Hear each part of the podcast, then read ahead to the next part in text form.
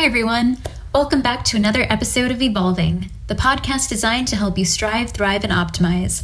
This week, we're discussing science based techniques to help us regulate our emotions. We've all experienced it before the flood of negative emotions when someone says or does something triggering. It can often be difficult to remain calm when faced with attacks on our personal character. Sometimes criticism has less to do with us and more to do with the lens through which someone is looking, in light of their own values, hardships, and experiences. Before we rush to defend ourselves in the heat of the moment, we might consider the following. The self serving bias describes our tendency to attribute positive events and successes to our own character traits, but blame negative results on external factors beyond our control. Thinking this way can place your self esteem on an emotional roller coaster, bobbing up and down with the ebb of the tide. When things are going well, you're God's gift to humanity and you deserve praise. When things fall apart, you're the victim who deserves better. This constant sense of deserving is mentally draining and unconducive to personal growth. If we don't acknowledge our shortcomings, we're less likely to learn from our mistakes and avoid them in the future. Besides affecting individual behavior, self serving bias also presents with systemic effects on a global scale. A study conducted by researchers at Carnegie Mellon University examined the role of self serving bias in climate change negotiations and found that college students in both China and the United States held nationalistic beliefs about which countries should reduce greenhouse gas emissions and by how much. However, when researchers disguised the problem and the identity of the parties involved, students in both countries had similar ideas about what constitutes a fair distribution of burdens. Similarly, if we try to judge situations more impartially by removing ourselves from the equation, we can come up with more equitable solutions. A similar but closely related concept is the actor observer bias. The main difference is that the actor observer bias focuses on both our behaviors and the behaviors of others, while the self serving bias only addresses our own behaviors. Fundamental attribution error, which we discussed last week, similarly addresses just one half of the equation, the behavior of others. Actor observer bias explains our tendency to judge others by different standards than we judge ourselves. The hypocrisy of actor observer bias means that if you run a red light, it's an honest mistake. But if someone else runs a red light, they're recklessly endangering the lives of others. Your actions are always justified and your motives always pure. But if someone else exhibits the same behavior, they're malicious and corrupt. We tend to attribute our negative behaviors to external forces outside our control and assume that the negative behaviors of other people are the result of internal factors under their conscious control. If you fail a test, it's because the teacher didn't explain the material well enough. But if someone else fails, it's because they didn't study hard enough.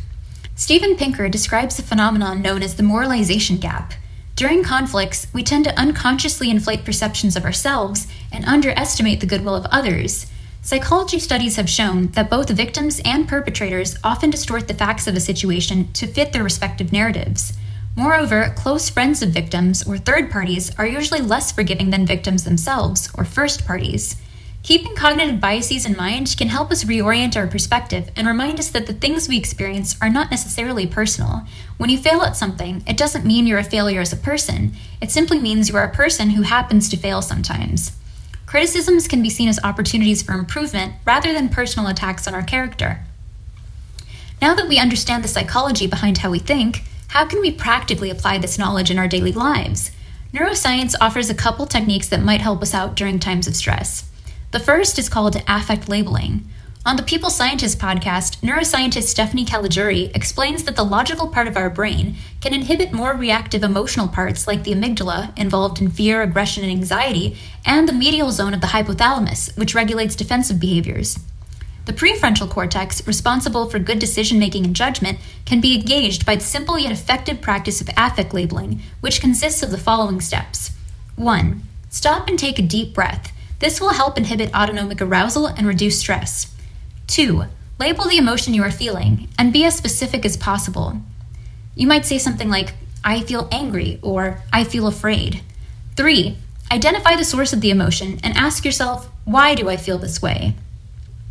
Going through this exercise helps inhibit emotional reactivity.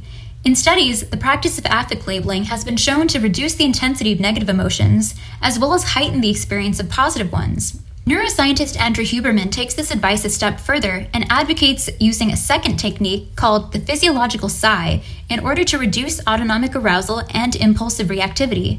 The physiological sigh consists of two deep inhales in a row, without exhaling in between, followed by a full exhale through the mouth to completely empty the lungs. The action of the double inhale serves to pop the air sacs or alveoli in the lungs open, allowing oxygen to enter and carbon dioxide to be exhaled during the sigh out. Our bodies naturally perform this pattern of breathing every 1 to 5 minutes during sleep and waking hours. A brain region called the retrotrapezoid nucleus is responsible for triggering these sighs whenever carbon dioxide builds up in the brain or blood. Huberman explains that meditation practices can also help create a gap between external stimuli and our impulse to respond to them. A third strategy we can implement is to stay nourished. Paying attention to our nutritional status can help modulate our stress response. Up to 86% of us may not be getting adequate amounts of magnesium in our diet despite normal plasma levels. Magnesium insufficiency can present with irritability, fatigue, anxiety, muscle weakness, and a lowered ability to cope with stress.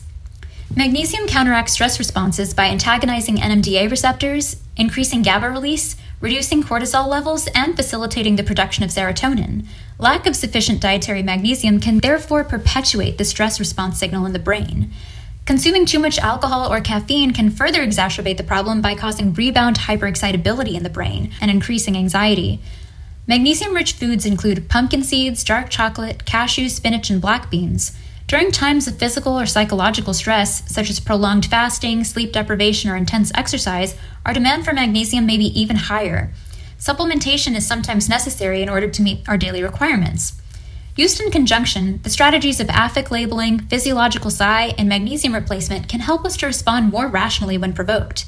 I'm not saying we need to be as stoic as Spock or perfectly in control at all times, but implementing these simple tools can go a long way towards better understanding and more fruitful conversations. Next week, I'll cover tips for more productive disagreements. Until then, thanks so much for listening.